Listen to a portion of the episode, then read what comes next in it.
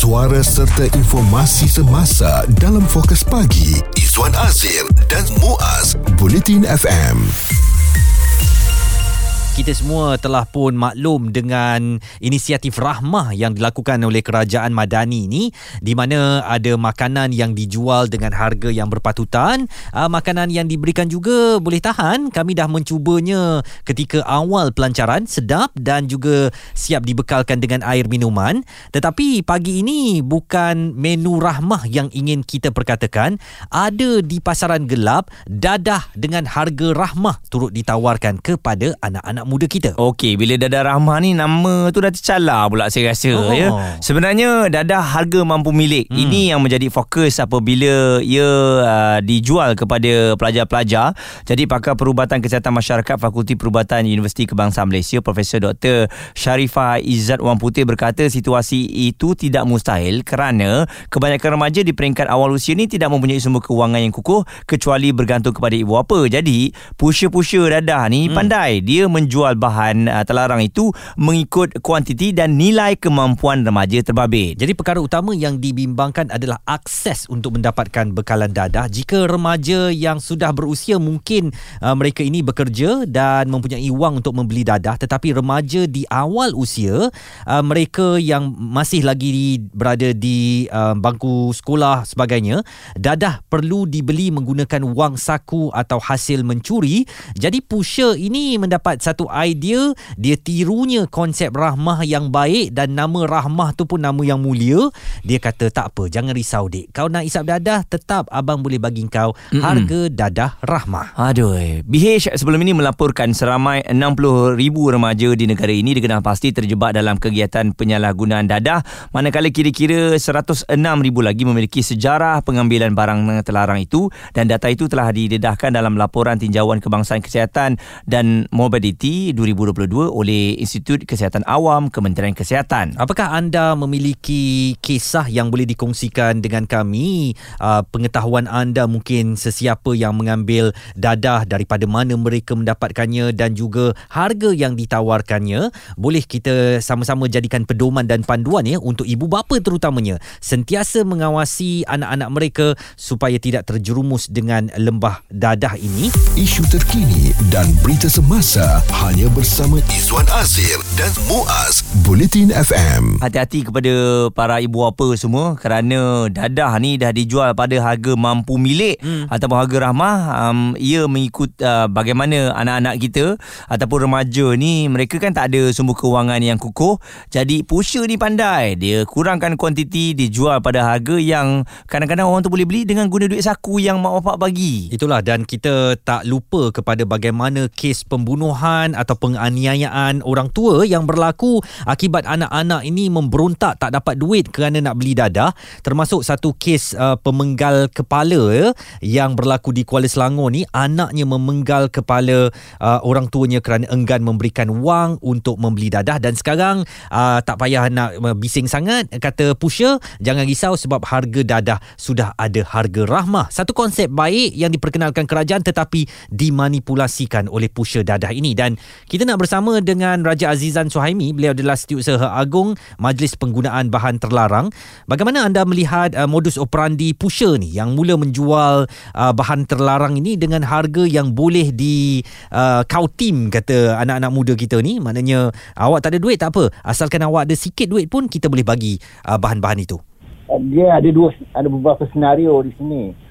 Satu, uh, dadah jadi harga rahmah sebab uh, conventional drugs, dadah yang uh, opiate base dulu, heroin tu, uh-huh. sekarang dah uh, dia punya pem, uh, permintaan dah kurang. Hmm. hmm. Jadi dia dah diskaun 50%. Oh. Maknanya kalau dulu satu satu tube tu RM10, Mhm. sekarang ni boleh dapat RM5. Hmm. uh, kuantiti yang sama. Jadi uh, trending sekarang jenis methamphetamine ni Okey. uh, ataupun kita panggil syabu kan. Mhm. Hmm. Jadi syabu, syabu ni kita tak dapat nak uh, uh, uh, ni nak kawal uh, dia punya pemprosesan tu. Jadi banyak dah syabu ni orang kata dah melimpah-limpah lah di negara kita lah. Hmm. Hmm. Jadi bila dah banyak uh, uh, permintaan pun ada, Hmm. jadi harga tu dah jadi murah lah. Oh. Ah, jadi, contoh ah, dan satu yang paling membimbangkan saya ni kalau you ada baca dalam surat khabar uh, di Indonesia ada tangkapan uh, di mana uh, methamphetamine ni dijadikan liquid Hmm. dia, dia ah jadi dia masuk dalam uh, Minuman. Vape. Uh, bukan dia masuk dalam vape punya ni Ah. uh, preserve vape tu mm-hmm. dicampurkan uh, ais yang dah di, di, di dicairkan di, jadi Oh. cair tu. Bahaya Jadi juga. saya kal- kalau di Indonesia dah ada, saya yakin di Malaysia dah ada. Mm-mm. Cuma kita mungkin tak tak ambil kisah. Uh, masyarakat kita ni bila kena pada batang hidung sendiri baru ambil kisah. Kita Hmm. dah tak ambil kisah. Betul ya. Itu, mas- uh, itu masalah dia sekarang. Ah, ah, Jadi ibu- kalau ah, ah. vape, vape sekarang ni uh, macam-macam nama dah ada mushroom lah. Hmm, betul. Ganja ada.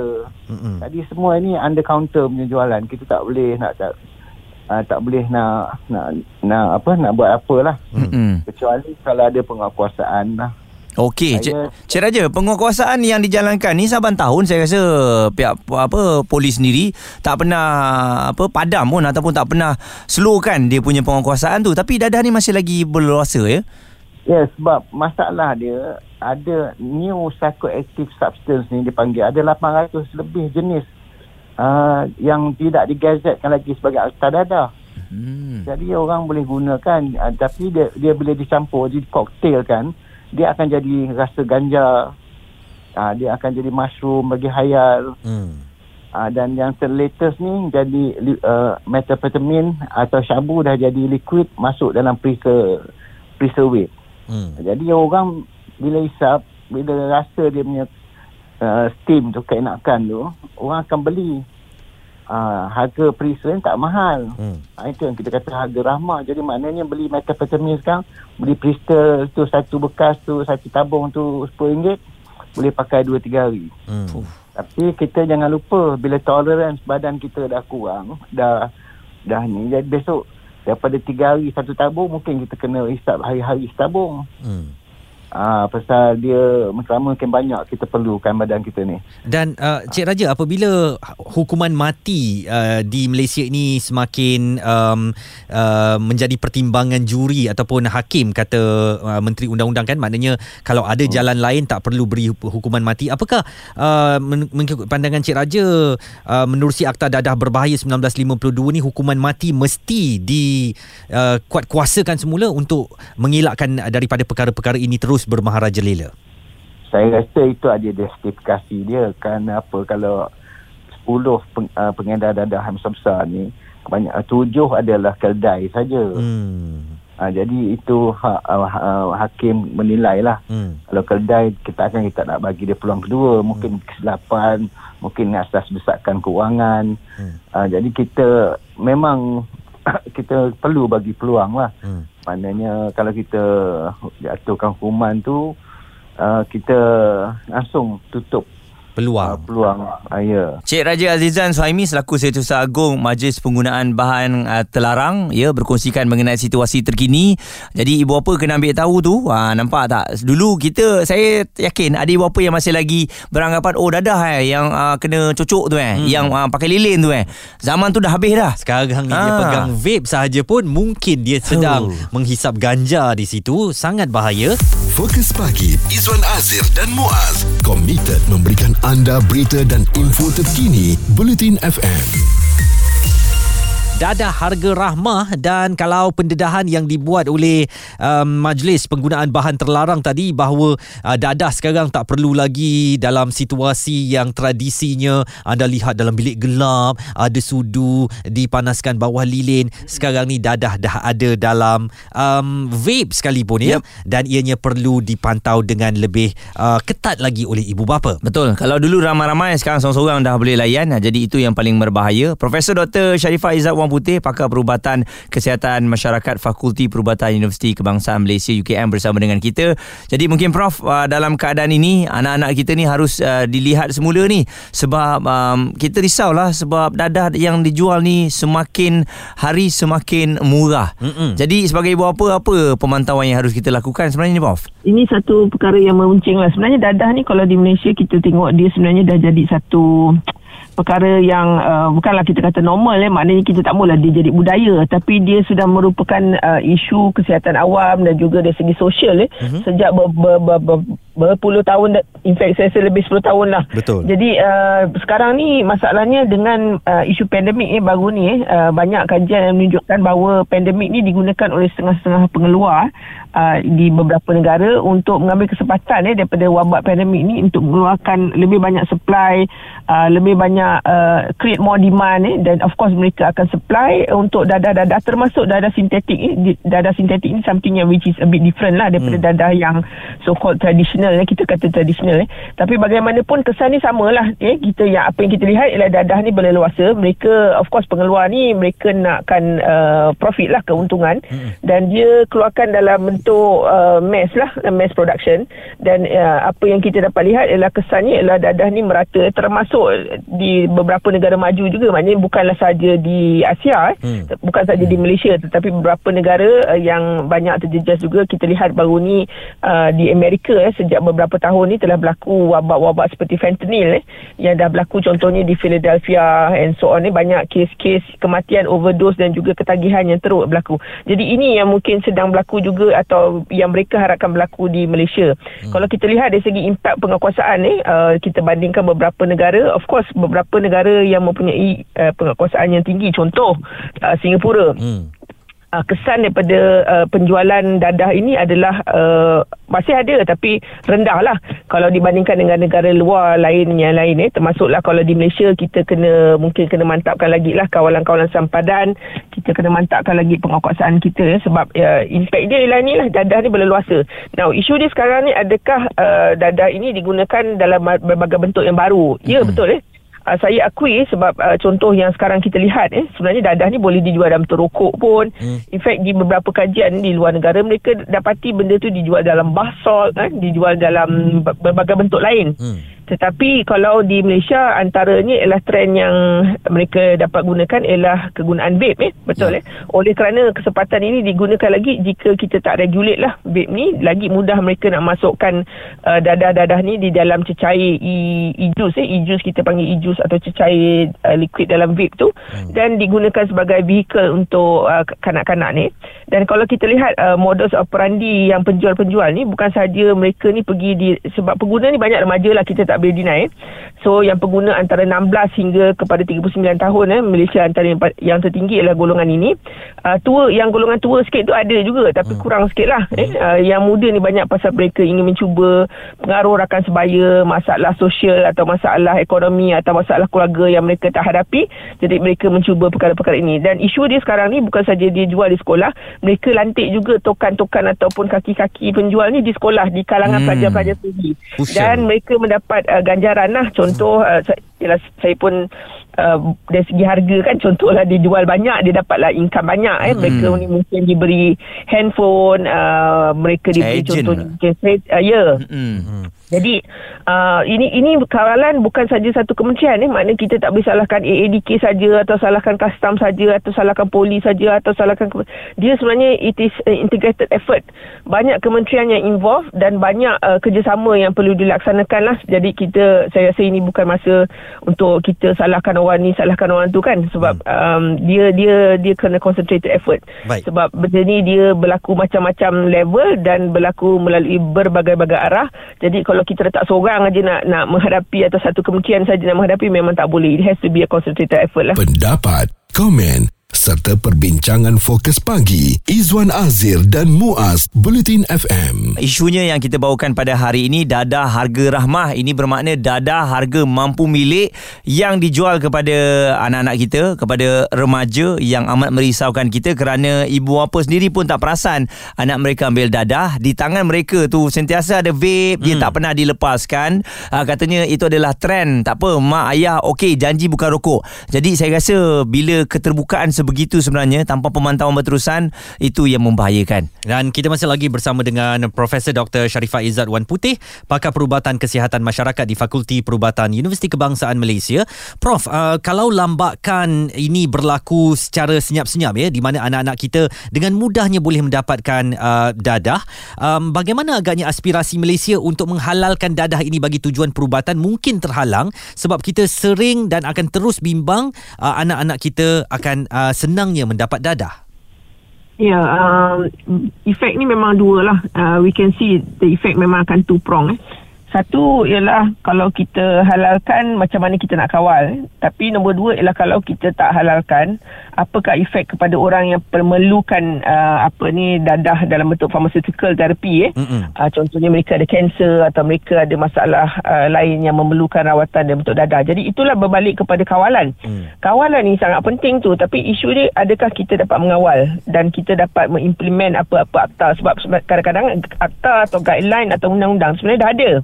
Tapi adakah kita boleh implement? Isu dia sekarang, kalau kita adakan pun atau tidak adakan pun, benda ni akan terus berlaku. Uh, dia akan terus ada lambakan dadah termasuk vape ataupun ladah ni akan terus berlaku kita halalkan ke kita tak halalkan ke dia akan still berlaku hmm. jadi pada pendapat saya lah eh, mungkin pendapat ini uh, saya merujuk kepada beberapa negara yang mungkin kawalan dia agak baik eh.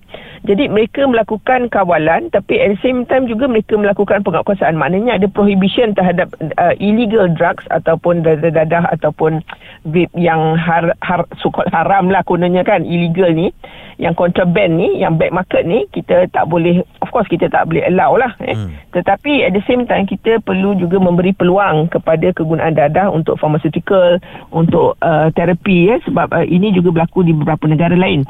Tetapi penguatkuasaan tu bagaimanakah adakah kita mampu untuk melakukan penguatkuasaan? Ini ialah salah satu recommendation eh beberapa daripada kajian-kajian luar negara kita perlu cukup uh, penguatkuasa satu nombor dua kita perlu pastikan penguatkuasa ini mendapat gaji yang cukup maknanya mereka tidak perlu mengambil contohnya rasuah mm-hmm. ataupun um, ialah wang tepi uh, ya uh-uh. yes wang tepi wang saku dan sebagainya daripada pengedar-pengedar yang yang yang haram atau black market ni eh, tetapi itulah uh, benda ini bukan perkara yang senang dilakukan eh. in fact kalau kita bagi uh, beberapa kajian luar negara pun ada juga yang walaupun dia telah diberi semua benda dengan cukup mereka still melakukan melakukan uh, wang saku haram ini. Hmm. Jadi uh, berbalik kepada isu etika, ya. Jadi bukan mudah nak dilaksanakan tetapi saya rasa personally memang kita kena ikut uh, contoh-contoh beberapa negara maju eh bagaimana mereka melaksanakan uh, control uh, pharmaceutical uh, ni drugs ni yang di allow tapi at the same time mereka juga melaksanakan penguasaan yang tinggi supaya uh, lambakan dadah ini dapat dihalang. Profesor Dr. Sharifah Izzat Wan Putih pakar perubatan kesihatan masyarakat Fakulti Perubatan Universiti Kebangsaan Malaysia UKM berkongsikan pandangan beliau mengenai isu ini. Jadi ibu apa bagaimana adakah anda cakna mengenai um, perkara yang amat ditakuti oleh kita mm-hmm. dan saya paling risau adalah kita ni sentiasa menidakkan mm. uh, berita yang benar bahawa anak kita mungkin terlibat dalam kancah dadah ni tapi kita selalu mengatakan bukan anak kita, kita kot. tak boleh terima realiti anak eh? kita baik kot. Uh-uh. Izzuan kalau yang okey mana satu yang lebih menakutkan anak yang isap dadah ataupun anak sebagai seorang pusher? Saya rasa uh. Oh, oh susah, susah tu, ya, susah. Kalau boleh tak maulah anak-anak betul, kita betul. terlibat dengan apa-apa yang berkaitan dengan dadah ya. Pendapat, komen serta perbincangan fokus pagi. Izwan Azir dan Muaz Bulletin FM yang bimbang tentang dadah yang kini mudah untuk didapatkan malah dijual dengan harga dengan diskaun atau uh, gelarannya harga rahmah kepada anak-anak kita. Mereka mungkin tidak berkumpul beramai-ramai di dalam kegelapan untuk menghisap dadah tetapi sambil menonton TV dan menghisap vape vape yang dihisap itu mungkin memiliki dadah. Seperti yang kita semua sudah maklum yang telah pun dikongsikan oleh tetamu kita tadi uh, berkongsikan mengenai kerjasama semua pihak agensi untuk mengekang masalah ini. Dan uh, satu lagi pemantauan daripada ibu apa juga memang amat merisaukan kita. Saya yakin daripada dulu kita pernah tengok bagaimana dadah ini telah pun uh, ditukar menjadi liquid ya dimasukkan mm-hmm. ke dalam botol air. Dan akhirnya sekarang ini benda tu memang betul-betul jadi kenyataan dan ditukar menjadi liquid kepada vape. Uh, dan memang betul lah siapa yang nak pergi check uh, vape uh, orang ni. Betul. Ada kena pergi check awak flavor apa? Dia boleh tipu je flavor strawberry kan. Tapi kita tak tahu dalam tu apa. Dan uh, kepada ibu bapa terutamanya anak-anak bujang kita apabila mereka cuti semester ke ya atau dia nak berkumpul dengan kawan-kawan dia kata nak pergi cuti ke Thailand lah mak Hmm. kan oh, tak apa pergi ramai-ramai alah kita orang nak suka-suka je yang terutamanya konvoi motosikal ya Mm-mm. bukan nak kata semuanya buat kerja yang bukan-bukan tetapi kita harus tahu bahawa Thailand telah pun menghalalkan ganja untuk tujuan perubatan bagaimanapun untuk mendapatkan ganja bagi tujuan casual sangat mudah didapati. Ia dijual di mana-mana dan kita perlu pantau keberadaan anak-anak kita. Sekiranya mereka melahirkan hasrat untuk bercuti di Thailand. Okey dan satu lagi saya risau kalau anak-anak kita terlibat dengan pusher ataupun agent yang juga diberikan kepada anak-anak 13 hingga 17 tahun di sekolah contohnya mm-hmm. kalau nampak mereka ni uh, berkelakuan pelik